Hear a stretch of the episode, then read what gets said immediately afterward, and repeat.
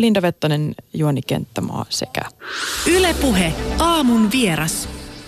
Kustannusyhtiö Gumeruksen kotimaisen kaunokirjallisuuden toimituspäällikkö Salla Pulli. Mikä on paras tapa päätyä kirjailijaksi? Mun mielestä yksinkertaisimmillaan se, että kirjoitat ihan loistavan käsikirjoituksen ja sitten jollain keinoin saatat sen kustantajan käsiin ja luettavaksi. Mutta siihen on matkaa monella, että onnistuu kirjoittamaan loistavan käsikirjoituksen. Mä vaikka että se on vaikeampaa kuin saada se sitten kustantajalle. Kyllä, joo. joo. Ja tota, niin mä sanoisin, että kannattaa lähteä miettimään sitä, että mistä niin kuin haluaa kirjoittaa. Että se, että, että, että jos itseensä ei aine, aihe tai teema tai rakenne tarpeeksi kiinnosta, niin voi aika hyvin ajatella, että se ei välttämättä sitten kiinnosta niitä muitakaan. Että semmoinen, joka oikeasti puuttelee mm. semmoinen aihe. No kerro, mistä aiheesta ja minkäla- millä tavalla tyypillisesti kirjoitetaan? Mikä on semmoinen ki- käsikirjoitus, joka on tullut sun eteen useampia kertoja? Mm, Onko no joku semmoinen?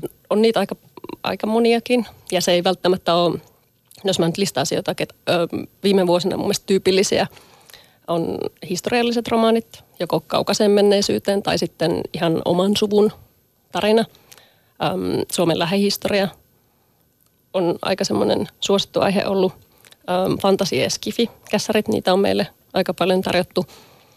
Mm, no sitten on nykyaikaan sijoittuvia esimerkiksi perhettä, äm, isä- tai äitisuhdetta koskevat parisuhdetta, työelämää, työelämäahdinkoa koskevat käsikset.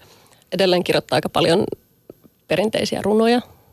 Ja tota, Eli rakkausrunoja vai? Rakkausrunoja. Okei. Okay. Joo. Niitä se, edelleen. Se, joo, ja jul, sitä, julkaistaanko niitä sitten myöskin? Öm, joo, mutta verrattain vähän siihen mm. määrään nähden, mitä, mitä ihmiset lähettää.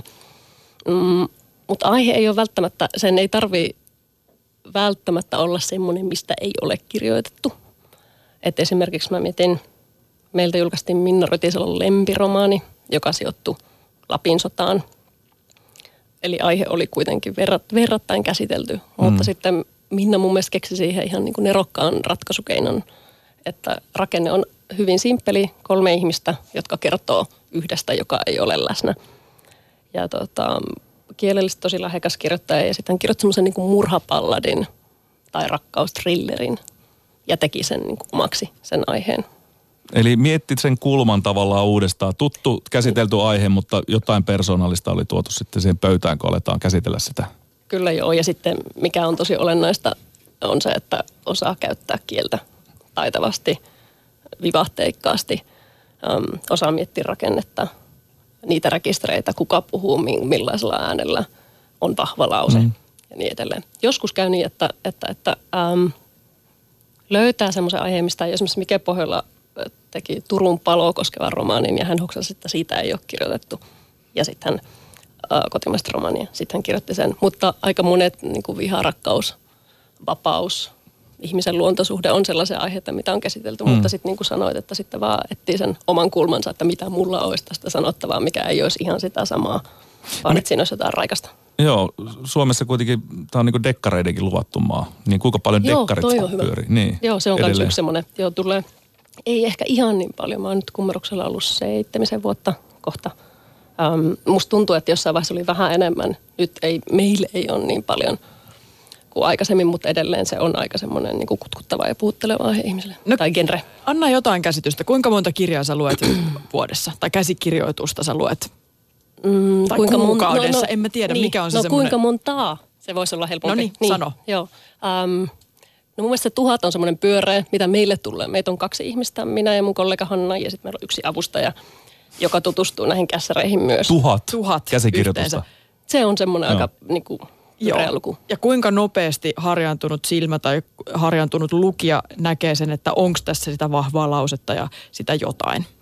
Mm, se voi olla ihan, me eilen puhuttiin Juhanen kanssa ja sä sanoit, että musassa on joku tämmöinen, niin oliko se seitsemän sekunnin. No joltain olen kuullut, että jotka hittejä haistelee, niin. niin olen kuullut, että jo kyllä seitsemässä sekunnissa tietää, että onko se hitti vai ei se kappale, mutta että niin. Niin, no siis mä mietin, että onko, onko se, seitsemän riviä ei, kanssa? Onko se seitsemän riviä? Siis se tunne voi joskus tulla seitsemässä rivissä, että apua, että nyt nousee karvat ja että jotakin tässä on, että, että mikä tyyppi tämä on, että hän jotenkin niin kuin tempasee mukaansa sillä omalla kielellään. Saman tien aina se ei kanna, että se voi olla niin kuin hyvin hiottu alku, joka on ihan ma- mahtava. Ja sitten se, kun sä tutustut tota, pidemmälle ja luet pidemmälle, niin, niin sitten huomaat, että, että, että ei se julkaisu asti kannakaan. Mutta tota, mä sanoisin, että ehkä näistä mm, tuhannesti, niin varmaan semmoinen 10 prosenttia on semmoisia, joita niin todella tarkasti luetaan, mutta että suurimman osan ää, aika nopeasti havaitsee, että onko siinä, sit mä oon aika semmoinen ehkä vähän jotenkin äm, obsessiivinen, että kyllä mulla on sitten tapana äm, ikään kuin pikkasen vielä kyseenalaistaa sitä, kun joskus voi olla, että, että, että sitten ensimmäistä 20 sivua ei olekaan, ei olekaan sitä hiottua, mutta senhän voi silpasta pois. Että sitten tota, jos kirjailija näin suostuu ja jos, jos tämä palvelee sitä mm. Kokonaisuutta. Että, että kaikki ei ole menetetty, jos se seitsemän sekuntia tai seitsemän riviä menee ohi. Niin, että siinä voi olla tämmöisiä käynnistysvaikeuksia myös. Joskus voi olla, joo. Mutta alkuihin kannattaa satsata, selvästi. No siinä kuitenkin. mielessä, että, että jos työpäivässä on semmoinen niin kuin toisinaan niin kuin nukahtamista vastaan taistelemista, niin se, että sieltä joku niin kuin potkaiseekin terävästi, niin, niin kyllähän se tota, antaa hyvää ensivaikutelmaa. No yksi tämmöinen kirjailija, joka potkasi sinua terävästi ja kenties kummeruksen porukkaa muutenkin, niin on Enni Vanha Tapio, joka julkaisi ihan juuri esikosromansinsa Absentia. Ja hän on puhelimen päässä. Hän vastaa Lontoosta. Hyvää huomenta Lontooseen. Kuuleeko Enni? Kuulee, kuulee. Huomenta. Mitäpä sinne kuuluu? Vieläkö on kaupunki ja maa sekaisin, kun on tullut uutta kuninkaallista vauvaa kehiin? Niin, vauvaa tuli. Ää, joo, kyllä varmaan aika monet on sekaisin. Mä en ole, mä en ole hirveän hyvin sitä seurannut, mutta muuten kuuluu hyvää, että täällä on kevät ja aurinko paistaa, niin ei voi valittaa. Ootko herreillä hyvin? Joo, siis pääsin herreillekin. Mulla oli tota painiainen yöllä, että mä en herännyt ja sitten jotenkin 12 heräsin ja kaikki oli ohi. Mutta pääsin, pääsin lähetykseen. No minkälainen potku se sinulle oli kuulla, että kustantaja innostui sinun käsikirjoituksesta ja halusi julkaista romaani, joka päätyi kauppojen hyllyille nimellä Absentia? No olihan se potku, että tota, kyllä Salla sitä soitti silloin ja, ja, ja oli se sellainen niin kuin mahtava hetki, minkä varmaan tota, tota, hyvin pitkään ajan muistaa, että kuitenkin sellainen asia, mistä on, mistä on haaveillut niin kauan, että kyllä se oli iso juttu. No mikä tässä Ennin käsikirjoituksessa ja tekstissä oikein puraisi Salla sinuun ja teidän kustantamoa, että haluaisitte julkaista sen? No Enni on niin kuin rehellisyyden nimissä purassu jo vähän aikaisemminkin, että hän oli meidän romanikisassa 2014, josta mä pongasin tämmöisen niin omaäänisen kirjoittajan, joka oli vähän sellainen niin kuin hullu, että ei todellakaan mikään niin kuin insinööritekijä, vaan että oli hirmu ilmaisuvoimainen, tosi kuvallinen, käytti paljon aisteja, oli hirveän semmoista niin kuin, mm, niin kuin vapaata ja paikoin rönsyilevää, mutta hirmu viehättävää tekstiä, joka mua silloin jo puutteli. sekä siis ei päätynyt julkaisuasti, että Enni oli mun mielestä top 12. Mutta sitten Enni haki tällä Absentian ensimmäisillä 20 sivulla muistaakseni tähän meidän kirjoittajakoulutukseen. Ne sivut ei päätynyt tänne, mutta mä tunnistin sen Ennin äänen, joka sitten itse asiassa muuttui tämän prosessin aikana mun mielestä huomattavan paljon monipuolisemmaksi. Mutta että, että mm, se oma äänisyys ja semmoinen niin kuin vahva kielen taju oli heti siellä alusta asti. Niin tämä oli kuuden kuukauden kirjoittajakoulutus, jota Kummerus ja Imagelehti Joo, järjesti. järjesti. Minkälaisesta koulutuksesta kysy? Kysytään Enniltä suoraan, että miten tämä kirjoittajakoulutus vaikutti sinuun kirjailijana ja kirjoittajana? Tota, muhun se vaikutti varmaan silleen, kun se oli niin kuin ensimmäinen sellainen kirjoittajakoulutus, missä mä oikeastaan olen ollut, niin se oli ehkä sellainen niin kuin, ensinnäkin se vertaistuen saaminen, että olikin yhtäkkiä porukka ihmisiä, jotka kaikki teki samaa asiaa ja oli tavallaan samalla tavoitteella niin kuin liikkeellä ja, ja, ja sitten se, että sai niin kuin palautetta ja joku näkee sen, sen sun tekstin ja niin kuin sanoo siitä jotain, niin se on tosi arvokasta. Ähm, ja sellainen jotenkin mahdollisuus laittaa se kirjoittaminen niin kuin keskiöön nyt, että mä, nyt mä keskityn tähän ja nyt mä katson, että mihin asti tällä pääsee. Joo. Niin, se oli aika paljon käsittääkseni kuuluisia kirjailijoita oli siellä luennoimassa? Kuinka paljon heidän, heidän ääni tai heidän vinkkinsä Matti Rönkän, Milja Kauniston, Elina Hirvosen ohjeet auttoi nuorta kirjailijaa eteenpäin?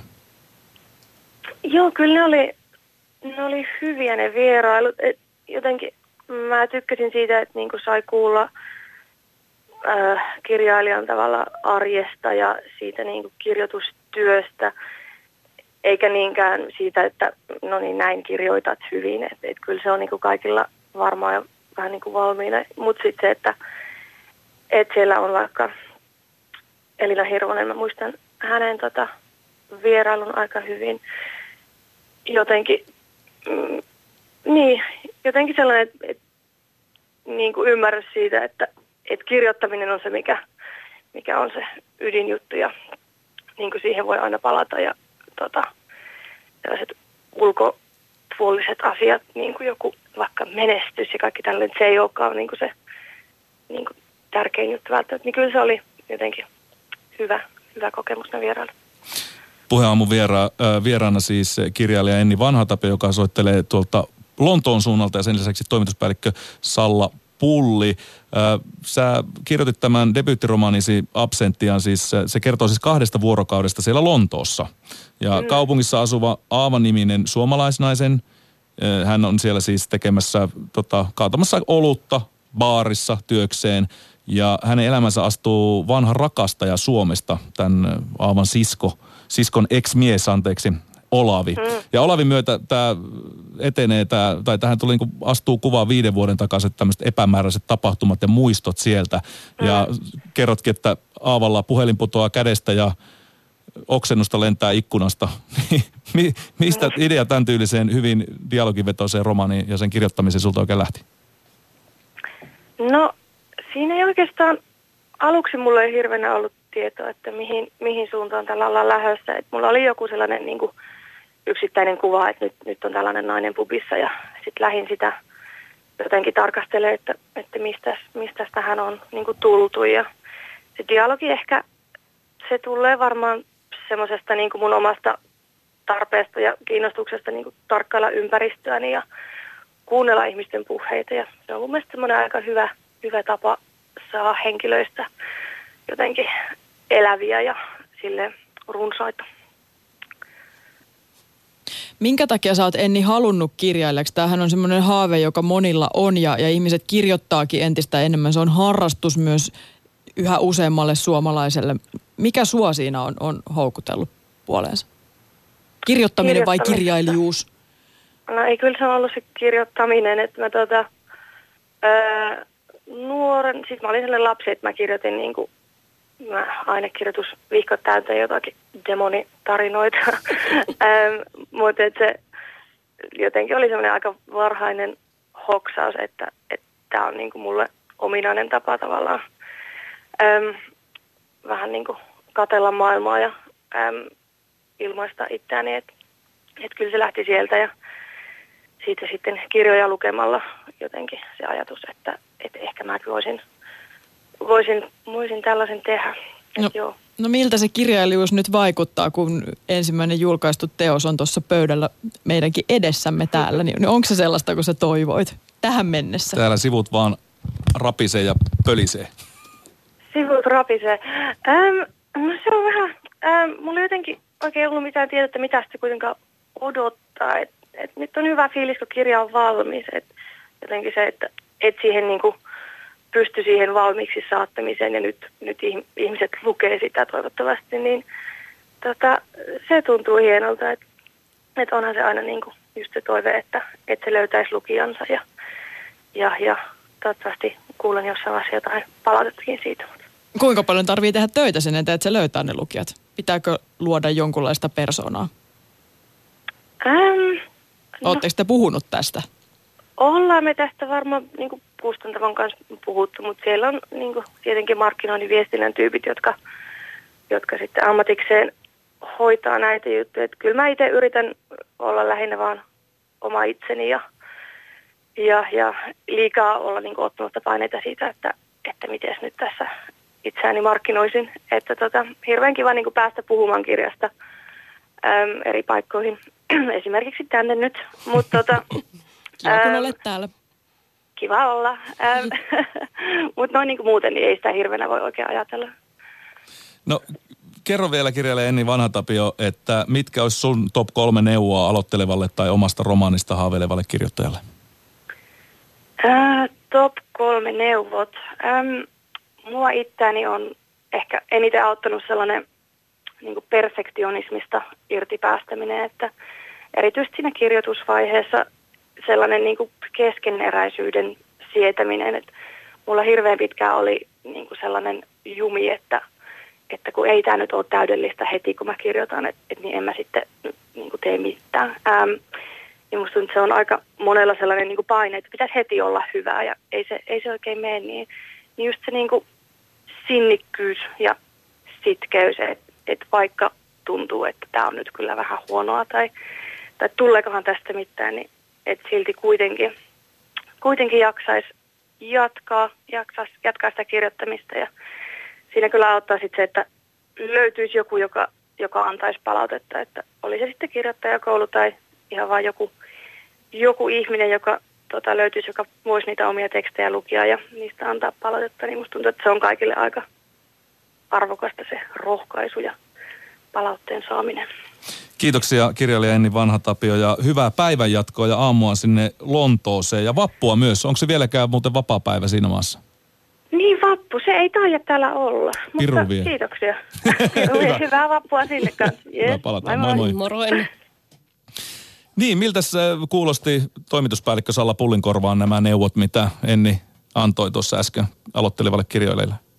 Tosi hyvältä. Mun Niin. niin. mielestä se, se nimenomaan niin kuin siitä, siitä, mitä ennen sanoin, siitä perfektionismista luopumisesta mm. ja siitä, että uskaltaa näyttää sitä tekstiä. Että jos ne jää sinne, sinne laatikoihin, niin eipä niitä sieltä sitten tule kustantaja jatkaa. No joskus voi tulla kyselemään, mutta se, että jos et halua tai pysty näyttämään, niin sit, sinnehän ne sitten, sitten jääpi.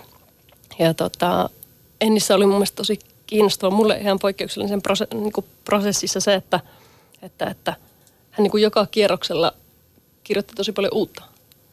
Että myös semmoinen, että se säilyi jotenkin elinvoimaisena, että se ei ollut pelkästään sitä hinkkaamista, vaan että sitten sieltä tuli ihan niin uusia kohtauksia mm. ja, ja hän myös sitä ilmaisua hioi, että, että onko miten tiukkoja, tota, miten tiukasti vaikka niin kuin dialogikeskeinen kohtaus vai että onko siellä sitä tota, niin kuin rönsyä ja röyhyä vai miten tasapainotellaan, että sinne Tuottelias myöskin tosi, sen suhteen. Tosi tuottelias. Ja Joo. sillä niin kuin, että säilyy myös se tekeminen, että ei jotenkin jäänyt vaan niin kuin, vakkiutunut siihen, mitä jossain vaiheessa on kirjoittanut, mutta että Hmm. säilyy sillä avoimena myös sillä, että mitä sieltä vielä voisi tulla. No kaikista tuomiopäivän ennustuksista huolimatta kirjojen myynti näyttää ainakin Suomessa olevan ihan ok tasolla, jopa pikkasen noussut tässä viime aikoina, mutta on tullut paljon paljon asioita ihmisen arkeen ja vapaa-aikaa, joka kilpailee kirjojen kanssa. Niin miten sä näet, tai näette sillä gummerruksella esimerkiksi sen, että mil- millä tavalla kirjojen myynti tulee tulevaisuudessa kenties muuttumaan Suomessa? Onko se jollakin tavalla varauduttu? No äänikirjathan on nyt ollut semmoinen uusi hitti mm. ja, tota, ja kaikin puolin, että kaikki mikä vaan saa ihmiset niin kirjojen ja tarinoiden ja kielen ääreen, niin kaikkeen suhtaudutaan kyllä positiivisesti. Ja sitten tota, yritetään vaan etsiä niin hyviä kirjoja, että niihin niin kuin himottaa tarttua. Että sitten niin kuin se puhelimen räplääminen vaikka jääpi pois ja sitten mm. mieluummin ottaa sen kirjan tai jos sieltä puhelimesta lukee sitä tota, sähkökirjaa, niin mikä siinä. Niin. Mitä se vaatii kirjailijalta, että saa semmoisen loihdittua semmoisen kirjan, jolla on niin kova imu, että kaikki muu jää pois ja haluaa oikein lukea? Mm. No ehkä mä, niin. No mä ajattelen, että, että miettii sitä, että mistä itse, että mi- mitkä on semmoiset niinku asiat, mitkä saa itsensä pysymään kirjan ääressä ja sitten keskittyy niihin. Että et jos joku on tylsää, niin ei sitten itsekään lähde siihen, että, että, että Intohimo mukaan. intohimo mukaan. Joo. Joo. joo. Ja omat ajatukset ja ehkä sitten semmoinen, että, että jos sulla on joku hirveän valmis ajatus jostakin asiasta, niin se ei välttämättä ole sitten se kaikkein jotenkin monipuolisin, että, että on hyvä kirjoittaa siitä, mitä ajattelee ja, ja mitä tuntee ja mitä huomaa, mutta että sitten jotenkin säilyisi vielä siinä prosessissa avoimena sille, mitä uutta sieltä voi tulla, että, että siinä aiheessa olisi jotenkin tarpeeksi niin kuin pöyhittävää ja tutkittavaa. Hyviä neuvoja otetaan kaikki opiksi, kaikki me Hei. pienet kirjailijan alut. tervetuloa vaan lähettämään.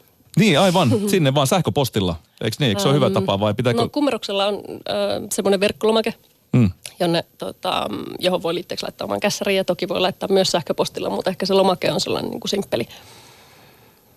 Hyvä. Hei, kiitoksia oikein paljon vierailusta kummeruksen paljon. kotimaisen kaunokirjallisuuden toimituspäällikkö Salla Pulli. Ja hyvää vappua sullekin Kiitos sitten ensi samoin viikolla. teille kanssa.